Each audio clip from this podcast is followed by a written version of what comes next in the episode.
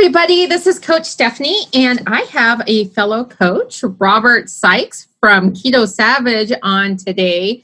I'm super excited to talk to him because he does all things with figure competitions and strength and power. And they just launched this cool keto brick, and they have some fabulous clothes that a lot of people at KetoCon were wearing, and they all looked great. So, we're going to talk about all of that and a little more. So, welcome, Robert.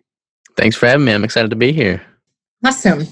So, first off, you had done shows before you started keto and then you made the switch to keto. So, what made you decide to switch to keto and um, where did you learn about it and why did you make the change? So, when I started competing, I, I think I started in my junior year of high school, and then I competed for the first time when I was a sophomore in college, I believe. And I was following a standard, you know, bro dieting approach with the high protein, high carbs, and the very low carbs at the end, and very, very minimal fat throughout. And I did well. Like I was able to get very lean. Um, I leaned out great both times, but I didn't feel very good. I mean, from a hormonal standpoint, especially as a natural bodybuilder, I mean, when you're dieting down for an extended period of time, and if you don't have adequate fat intake, your hormones are going to take a hit. Your metabolism definitely takes a hit going down that low in calories.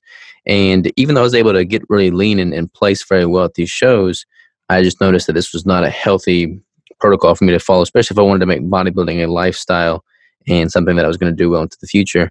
I did that. I, I, learned a lot about myself in the process. I developed a bunch of eating disorders in the process. I just had very bad response to it, um, metabolically and hormonally speaking, and then also psychologically speaking. And then after my third competition, I realized there had to be a better way. And I decided I was going to do carb backloading, which is basically ketogenic throughout the first part of the day and then really high glycemic index carbs at night. And keto was not a thing at this point. Like it, it, I didn't know anything about keto. It was not really in the internet like it is now. So I was doing this carb backloading, and then I noticed I felt better before I would introduce the carbs. So I just like, okay, I'll do carb backloading without the carbs, and you know, phase those out, and basically realized that I was feeling and performing much better in the absence of carbs entirely, and didn't really have a clue what I was doing. Like I said, keto wasn't really prominent at the time, and everybody that I worked out with, trained with, they all just assumed that it was some fluke that I shouldn't be performing as well as I as I was without any carbohydrates, uh, because that's where you get all your energy.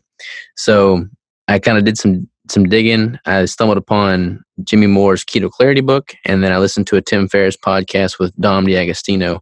and those are the two sources that I could find at that point that were talking about keto. And then once I found those, I mean, the rest is history. I just dove deeper and deeper into the research, and then kind of did a lot of self experimentation. And I've been keto since then, so that was about five years ago now. And then I totally changed the way I do competition preps as a result of that ketogenic diet. We can certainly dive into that too if you're willing. Yeah, I would love to talk about because Crystal and I were talking, and she's like referring to you all the time, like, "Well, Robert," and I was like, "Oh, so this is Robert's formula that you figured out through self experimentation and your own personal research." So let's talk about somebody who is not keto at all and mm-hmm. going from the the typical um, bro diet to contest prep? Do you have different stages that you work through to go to actual contest prep? Yeah, so typically people will have a, a defined bulking phase, which which they're taking in just a whole bunch of calories. They put on a lot of body fat, a lot of muscle, but a lot of body fat, and then they transition into a cutting phase, which is is basically consisting of uh, increased cardio, and then pretty significant drop in calories. Some people do that drop in calories all at once. Some people try and taper it down, but usually it, it comes, you know, at the the cut of fat. Like fat intake is very low, carb intake is very high, and then protein is very high. And then as you get closer and closer to show, that carbohydrate intake, you know, tapers off, and then they reintroduce carbs there at the end to help fill out for a competition uh, and look, you know, a certain way on stage. But when you do this, I mean, I've, I've literally competed with people that would take out so much fat from their diet that they would start taking out fish oil pills, like just as a way to get even more fat out. I mean, when you look at how much fat's in a fish oil pill, there's not that much. No. So when you're no. counting things to that instance, I mean, you're not getting hardly any, you know, good cholesterol. You're not getting anything that's going to be the, I mean, that's a precursor to testosterone. So when you start taking that out, your hormones really start taking a hit. And that, that's pretty typical. People get really lean, but then that last month or so of prep, that's when you start having these zombies walking around. Like when people, if you know somebody that's been in a prep or uh, have a client that's been in a prep, they get really irritable there towards the end. And that's in large part because their calories are so low, they're hungry, they just don't have like their hormonal balance is all out of whack.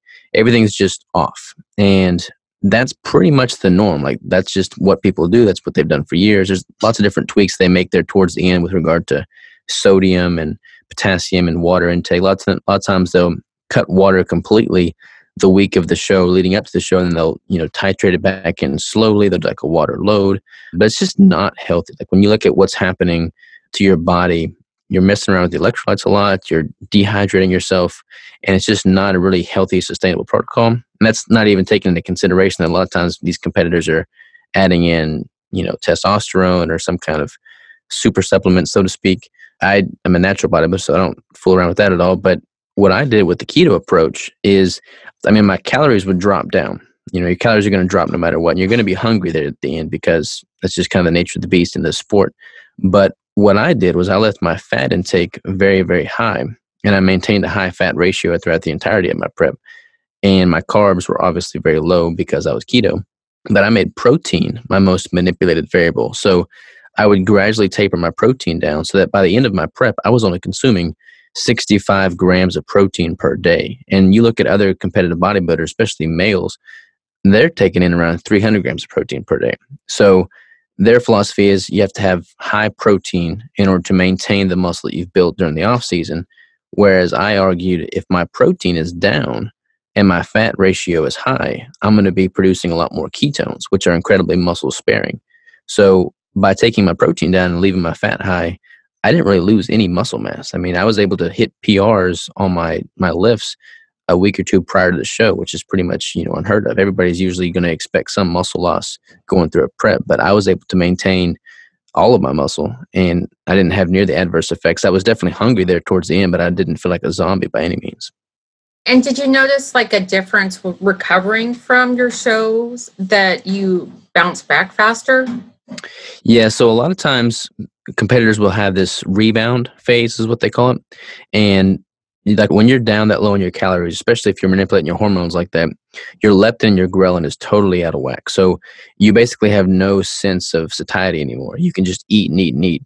And that's obviously not good because you would, I mean, that's how I developed my eating disorders originally, was I would finish a show and then there was one instance, my first show, I put on 20 pounds in 48 hours after the show. And that's not uncommon, it's pretty typical. Uh, with keto, I was able to titrate calories back in, but it, it wasn't near this psychological disconnect. Like I was conscious of what my body needed and I ate food. I mean, I reached satiety, but it wasn't like this massive disconnect in which I had no concept of hunger or satiety. I was able to eat until I was full and my body told me, okay, that's, that's good. You know, let's, let's return to baseline. And that makes going you know out of a prep much more sustainable much healthier because you're not having to totally tax all of your you know your digestive organs and everything with this massive bolus of food post show you're able to kind of figure out what a healthy intake is and then kind of return back to a, healthy sustainable level. You know that's uh, interesting that you brought that up because i have not done a figure show but i can tell you i tried to lose weight for uh, ironman arizona and I was still high carb, um, low fat, and you know, not really a ton of protein. Endurance athlete. I ate the typical diet that they recommend to endurance athletes. I kept trying to cut calories to get leaner, and I never did. And I met after the race. I did the, the race fine, but then I my hormones were really messed up, and I never.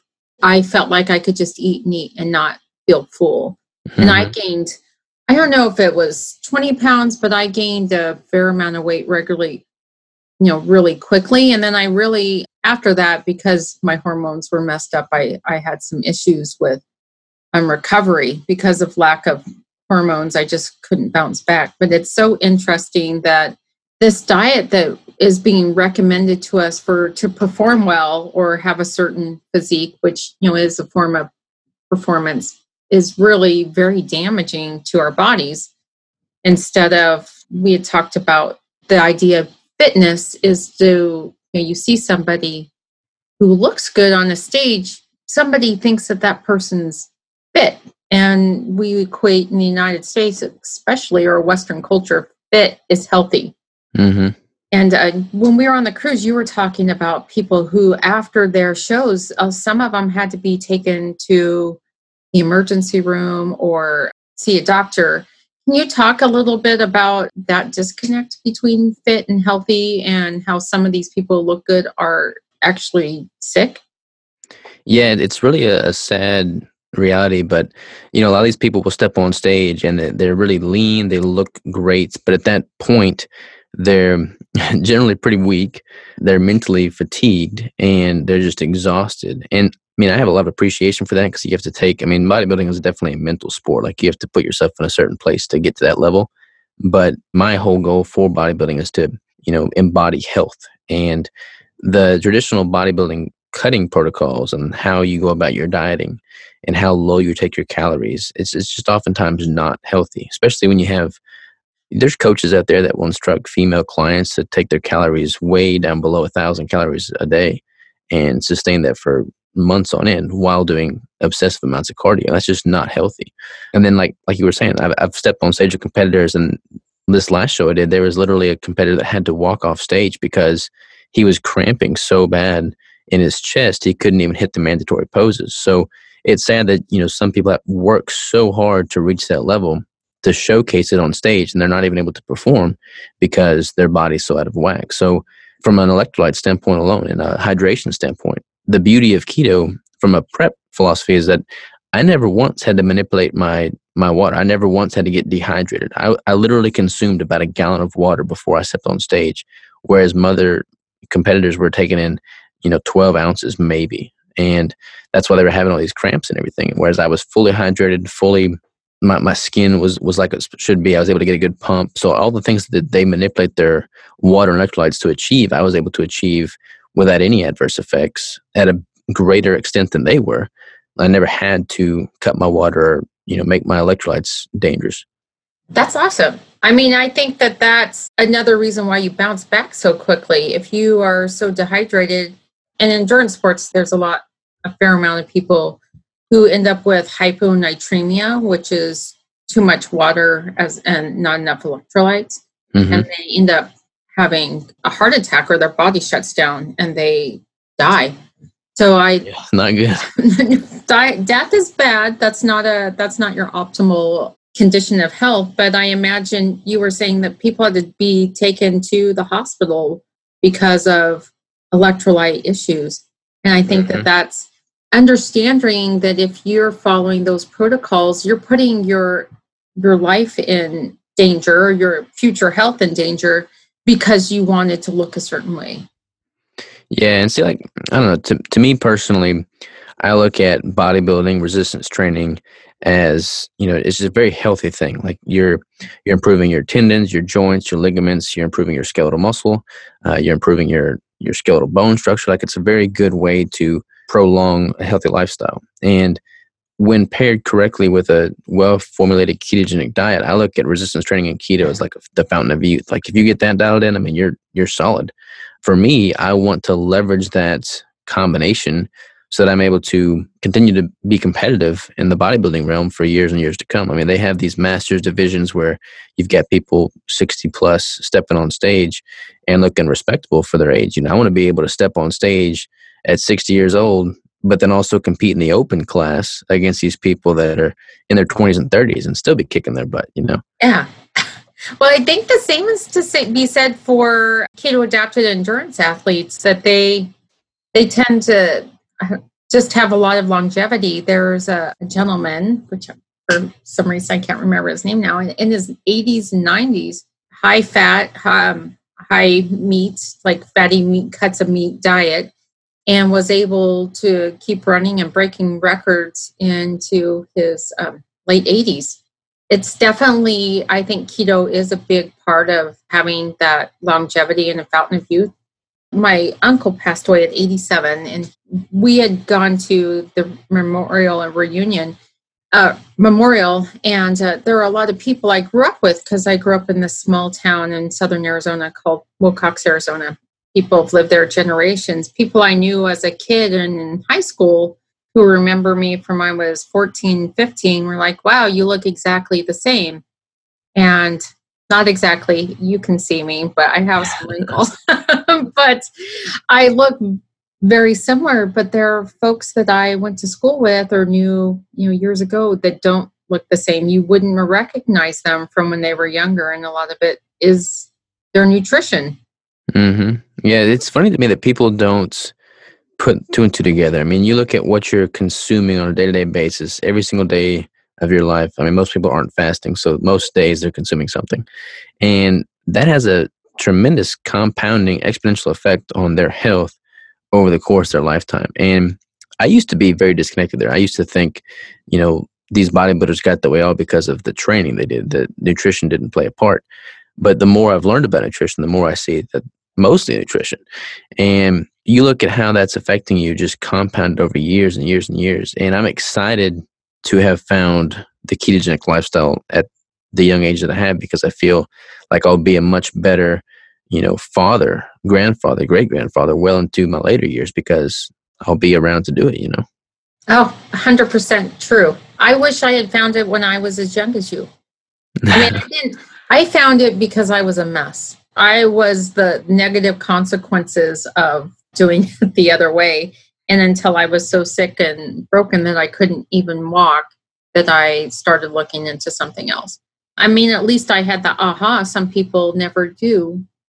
The sad part of it is that ketogenic diet is not recommended by many doctors. In fact, Dr. Berry, we went to his book signing last week, and he his book, Lies My Doctor Told Me, specifically covers the lies, the misinformation that doctors put out and it's not because they're trying to be bad doctor, it's just they're not taught anything different from you know a marketing standpoint. So what are your thoughts about trying to get the word out to promote keto or like when a client comes to you and says, Well, my doctor says I need to eat this low fat, you know, low fat diet or a vegan plant based diet, what do you tell them? It's hard because there's just so many misconceptions about keto and it's getting better, I think, because it's gaining more prominence. But with that, you're getting a lot of bad information as well. I mean, it just blows my mind. Like just in the bodybuilding community alone, for instance, it's it's totally believed that you cannot build muscle on keto. That's just like an oddity. That's not even possible, which obviously is not true. There's just so many misconceptions about the sustainability factor with keto. People just assume that you can't possibly eat that kind of diet for years and years and years. I mean, this this is all I've eaten for the past five years. I've I've not once broken a ketogenic diet over the past five years, and I've never felt better than I do now. I feel like your body continues to adapt the longer you've been in, on that lifestyle. And for me, I mean, you look at what keto is at its core, it's just simply quality, wholesome, nutritious foods. I mean, there's a bunch of like, you know, subpar ingredients out there, but keto at its essence is just wholesome, high quality foods. And to know that and to hear people say and come up with all these excuses as to why they can't do this. I mean, I was at the movie theater the other day watching Lion King with Crystal. It was one of those dine-in movie theaters where you can order, and the the waitress was like, "I ordered a burger without the bun," and she looked at me like I was crazy. I'm like, "What are you? We're gonna do that that bun? I'm just gonna eat the burger." and uh, I'm like, "We're keto," and she's like, "Oh, I couldn't do that." I'm like, "Why's that?" And she's like, "Because I love spaghetti too much." You know, and it's just people have these these standards that they put in their life and it's like they just don't know i mean if she knew that having just nonstop carbohydrates coming into her life that were highly processed and, and not quality nutrient dense foods would have a long-term negative impact on her. I would assume that she would be smart enough to recognize that that's probably not worth it but that's just so many misconceptions that people don't get. So to combat that the only thing that we can do is exactly what we're doing right now having a podcast like this you know putting out content on our social media platforms having good sit down talks with our clients and educating them it's going to be from the bottom up as opposed to the top down i mean the governmental agencies that be have preached the you know low fat diet for so long they're not going to go back on their word because they would look bad and they lose money you know it's going to come from the people like us that are trying to build and promote what we truly believe in and know with certainty has had a positive impact on ourselves and our loved ones. Yeah, I agree. It's just, it is going to come from the bottom up. And Dr. Berry was talking about they're going to change things in a quiet way, in a whisper, instead of a like announcement, like, hey, we were yeah. wrong. American Diabetes Association has quietly taken away pictures of pasta and those sort of recommendations, but there there's a lot of money involved in promoting a high carbohydrate diet from many different sources. Mm-hmm. The original reason we have the food pyramid and high carbs were promoted was all from marketing. It's a sad story. I'm sure you know the story about Carl Eucken Mm-hmm. Uh, Pure White and Deadly. So he wrote, Carl Eucken was a professor in United Kingdom or England. He wrote this book called Pure White and Deadly, which was out of print, but you can get it now on Amazon, which is cool because I think a few years ago I looked into getting it and it wasn't available. But he said, you know, it's that is good for you and sugar's what's really killing you. And this is when Eisenhower, President Eisenhower, was having multiple heart attacks. And the sugar industry did not want to lose their profit margin from the people stopping to eat sugar. So they had a very specific campaign, targeted campaign to discredit Carl Eucken and to promote sugar. And there's all kinds of ads. Have you seen the ads where like, if you're hungry, have a soda and it'll quench your hunger. Mm-hmm. And so all kinds of those um, different ads. And Carl Eucken lost his position. I believe he had a hard time finding a job because he wouldn't give up his dance, which good for him that he was a trailblazer in this area.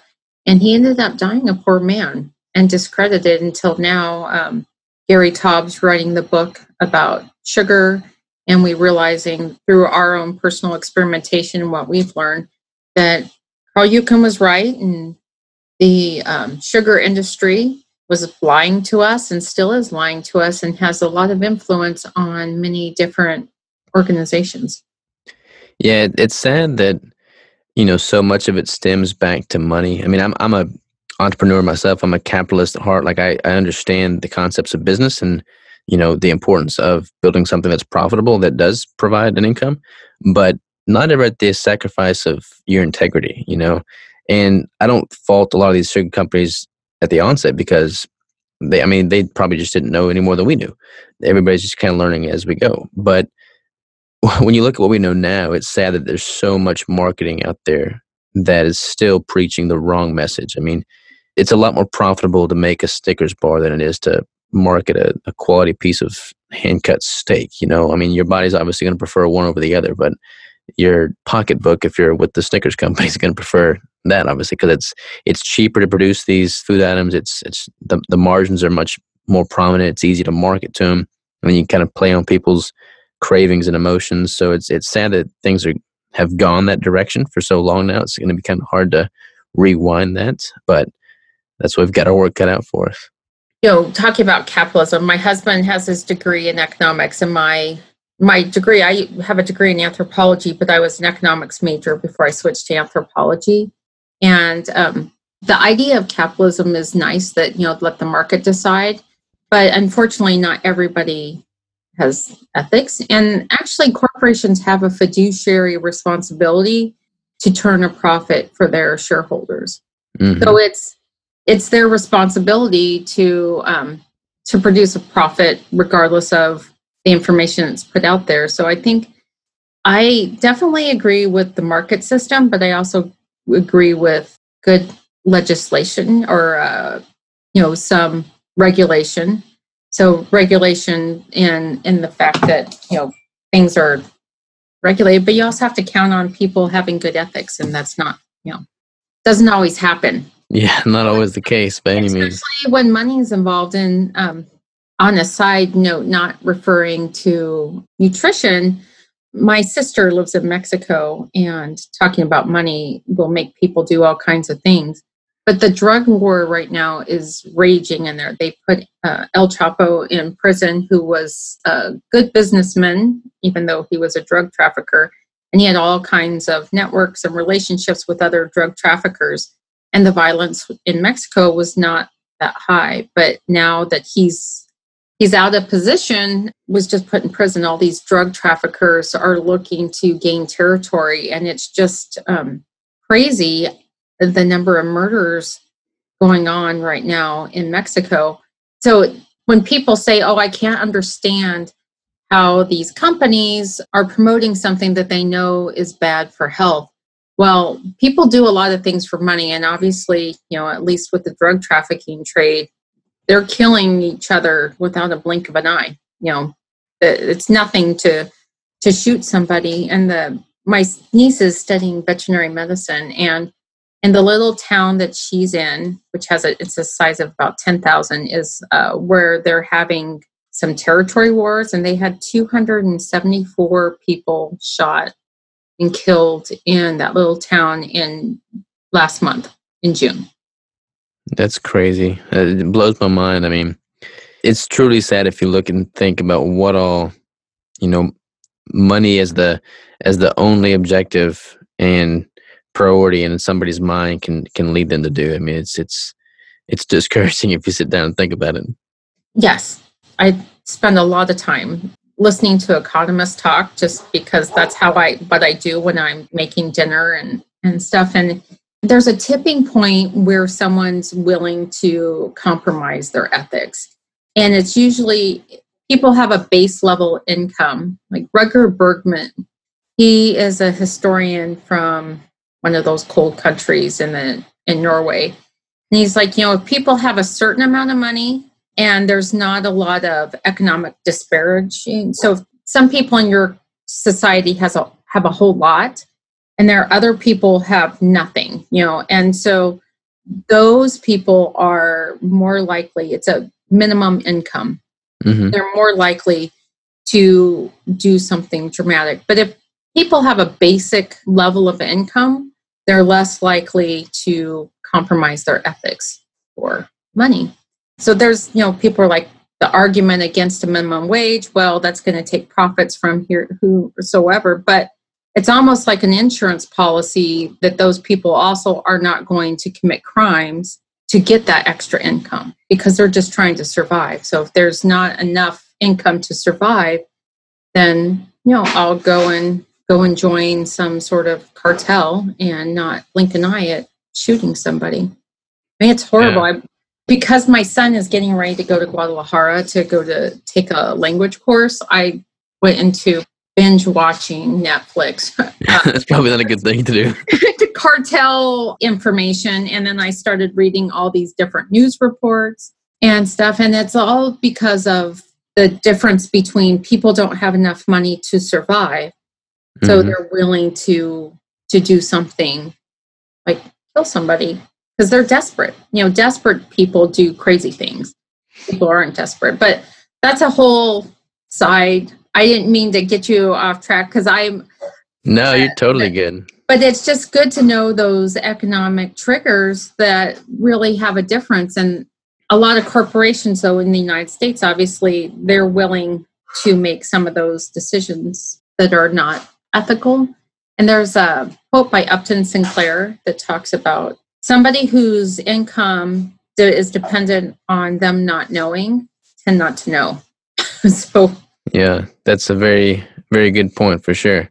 I like his work. He's got some of the good good books out there. Yeah, The Jungle. I think he ran for governor of California before, but he has some definitely good works. Uh, yeah. And there's some really interesting economists out there talking now. I mean, we live in a pretty crazy time. I grew up in the 70s and the 80s, and there's like a tipping point. Basically, with well, I believe, and some a lot of economists believe that um, with Ronald Reagan, the emphasis on deregulation and a lot of funding for research was done instead of by specific groups. A lot of corporations started doing their own research and submitting articles about how healthy or unhealthy certain drugs are and certain things are and, and less regulation by the fda less regulation by all kinds of groups. And we got some pretty interesting results from that. Yeah so, it's funny because there's i mean some people argue for more regulation some people argue for less regulation.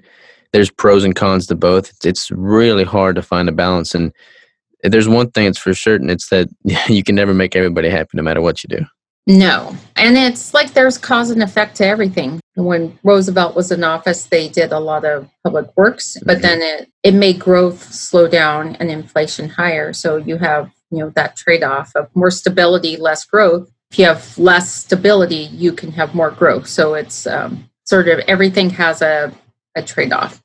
Yeah. But let's go back to diet. so diet has less of a the ketogenic diet, though, I like how Dr. Berry calls it the natural human diet because they're really the negative effects of a ketogenic diet. I don't know of any negative effects if you have normal, good digestion, and even people who've had the gallbladder taken out can still follow a ketogenic diet. So, what would you say to someone who said, Hey, Robert, what do you say if, like, for someone who says they can't follow a ketogenic diet?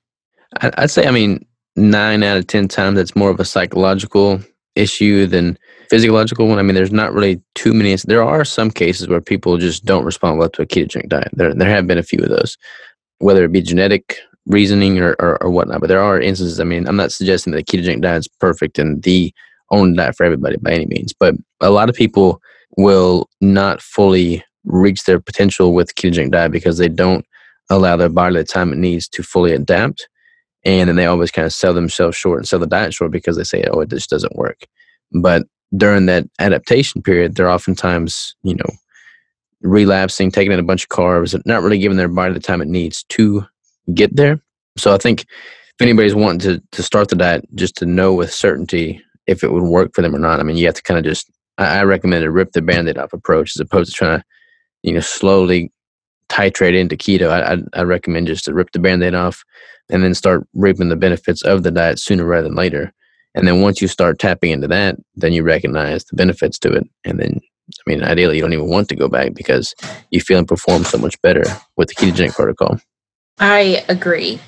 I know there are some genetic disorders where people have a harder time, and also the type of muscle fiber you have slow mm-hmm. twitch as opposed to fast twitch. Slow, you have a lot of slow twitch fibers. I think it's slow twitch fibers sometimes makes it harder to adapt. And that's a genetic fibers your body, your muscles predominantly have. Yeah, and, and some of that, I mean, I don't know, like I feel I did all the genetic testing before, and according to all of my genetic tests, it said that I'm not supposed to be able to absorb and utilize fat sufficiently at all. But that's all I've been doing for the past five years, and I feel better right. than ever did carbs. So it's kind of well, a grain of salt. Did you do 23andMe? Is that um, the one you did, or did you do a different one? No, I've done 23andMe. I've done like three different ones, I believe. Oh, and really? I've had my my results. I've had my raw genetic data analyzed uh, several different times, just to kind of see where the the similarities are.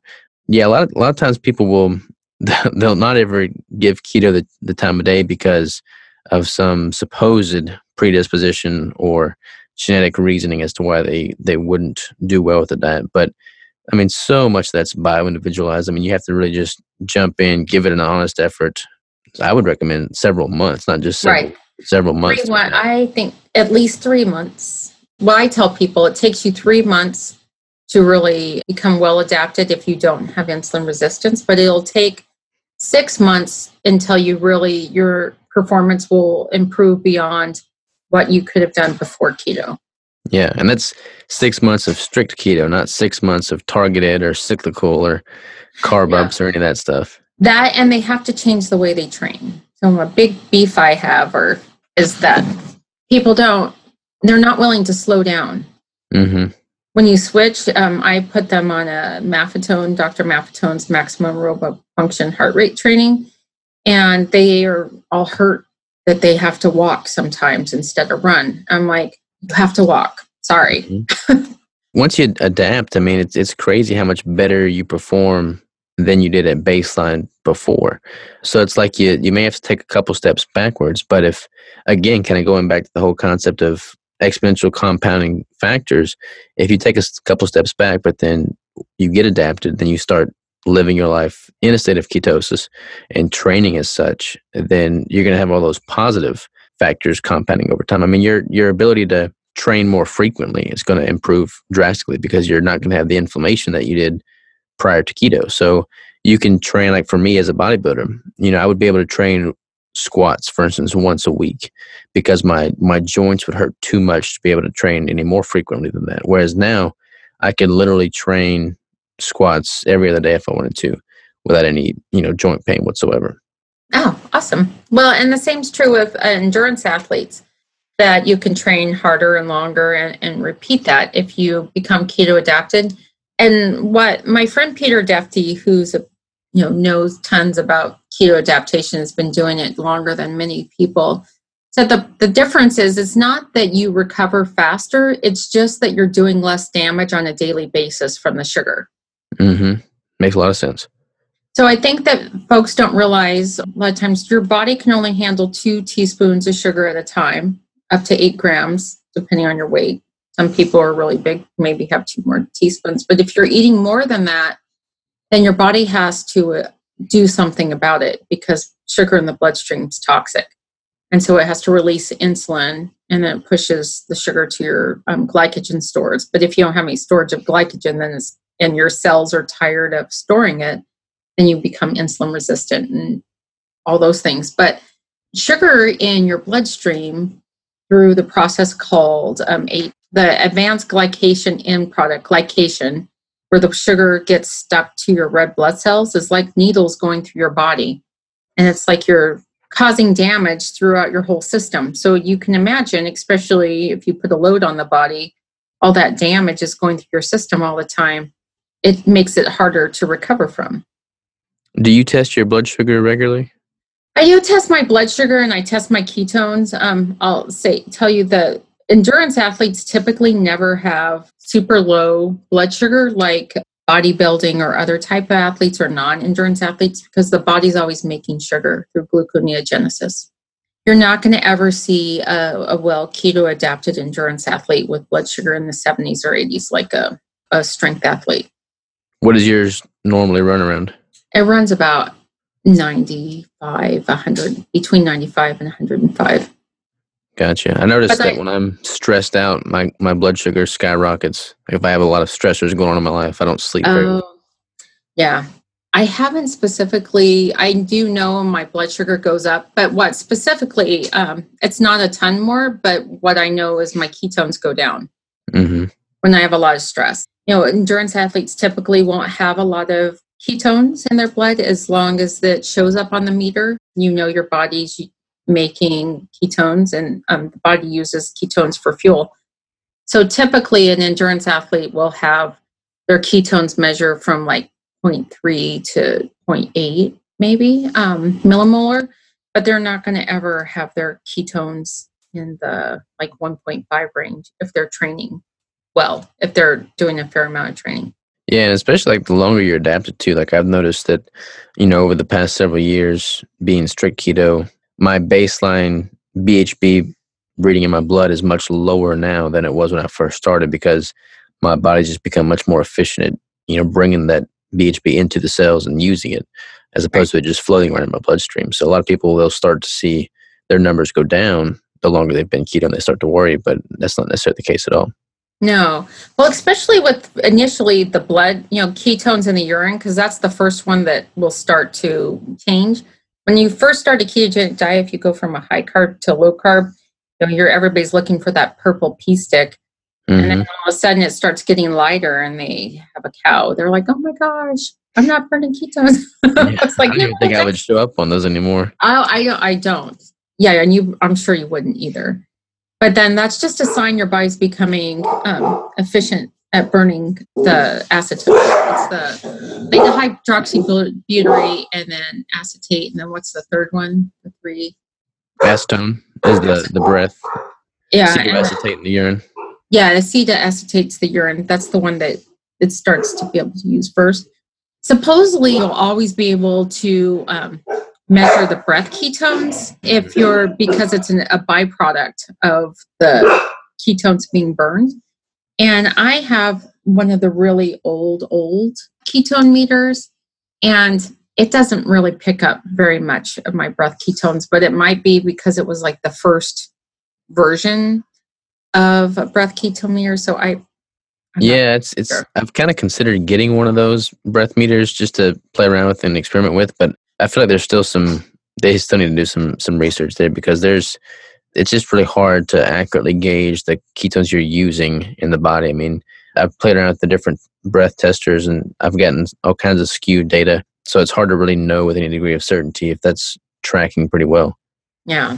I asked Jonathan, Dr. Jonathan Edwards is the, um, used to be the team doctor for AG2R cycling team. Mm-hmm. And mm-hmm. he worked with a lot of elite cyclists. And I don't know if you track cycling, but a lot of them have definitely um, jumped on the keto bandwagon and doing very well. I was asking, well, how do you measure if someone's well adapted? He didn't say any like test. I like to geek out on test results. So um, I always want to know if there a way I can measure measure this. But he said, you know, you have to just go by how you feel. You stick to the diet, and if you you know feel good you can go a long time without having any problems if you have mental clarity and one of his clients he was saying let him know he's like i am not angry anymore i just feel better i don't get hangry or angry and my overall disposition is better so i think that some of those things should not be discounted regardless of you know, a test result because a lot of people get wigged out at the oh my goodness, my I measured my ketones and it's a 0.2 millimolar. I'm not in ketosis, but I feel great. I haven't had any cravings, and I've been sticking to the diet religiously for months. Yeah, there's de- there's definitely a lot of that. You know, a lot of people will track everything, and I'm all for tracking. I'm very much pro tracking. You know, what can be measured can be managed. You know, I track my macronutrients. I track everything I, I do to the best of my ability. But like the Oura ring as a as a good example, you know, the Oura ring, I have one. It tells me how I sleep. Normally, it tells me I sleep very poorly, and it gives me a very bad readiness score. So I'll wake up and I'll check my Oura ring. And it says, you know, I, I recommend you not doing anything today. so I'm not very good at not doing anything. I'll oftentimes try to prove my ring wrong and then have a great workout. I would have never expected that, Robert. yeah, yeah, I'm, I'm not good at sitting still. I mean, you have to kind of find a balance. So there's times where I need to like take into account what the data shows and then maybe go easier on my activity today. But there's definitely times where people use that to a disadvantage and they, you know, sell themselves short of what they're capable of. So knowing when you need to push and when you need to take a, you know, tap the brakes is, is hugely important. Well, I think part of it's just like learning to listen to your body. Mm-hmm. that's something that being keto or keto adapted is really good at doing is you're taking away other variables you're taking the blood sugar um, cravings the blood sugar ups and downs away and where you're able to determine like i really am tired today because you're not it's not the blood sugar talking or if you have you know an mm-hmm. addiction a food addiction you're like well i'm not hungry but i just had a stressful phone call and now i am so what does that mean?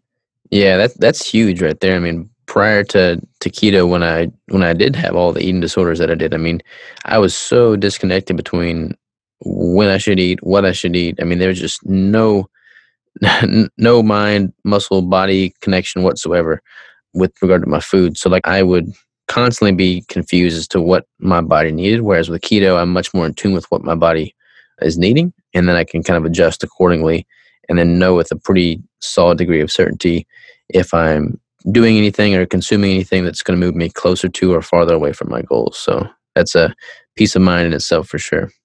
Oh, yeah, I agree. And with the longer you do keto, whenever you deviate, I think it hits you harder because I've I've been doing keto for 10 years, but I haven't been strict all of that. I had a, a bike race, a bike event in November every year, Tour de Tucson, and I would be super, super strict. And then after Tour de Tucson, I would be like, oh, I'm going to loosen up a little. And I usually had Christmas parties or different things mm-hmm. to go to. And I felt horrible. And it took a while to get back into feeling good. And so after two or three years, well, I have to admit, it's probably about three years of doing that, that I was like, I cannot do that anymore just because it takes a such a big it's sad when you feel good all the time and then you're like oh i'm not used to not feeling good yeah it's funny there's like like some people really emphasize having this balance as it relates to your nutrition and the food. You know, you need to be able to enjoy, you know, a birthday cake on your birthday, or you got to be able to enjoy, you know, going out and having ice cream with your kids or whatever. But for me, it's like I don't want balance in that area of my life. Like if I have balance there, then I'm doing something wrong. I need to be strict. I need to be disciplined. I need to be able to optimize instead of moderate. So I don't want to have some degree of balance, but then every other area of my life that I'm actually trying to focus and improve on suffers. Like to me, that's the farthest thing from balance. Right. Well, and I think that if you put it in perspective, is that so sugar, I think we would both agree sugar is poison. Although with the keto adaptation that I recommend, sometimes athletes, depending on their goals, do add some carbohydrates during training. I mean, all the keto adapted athletes in the Tour de France, they're still using carbs for race day because the way carbohydrates work for endurance training.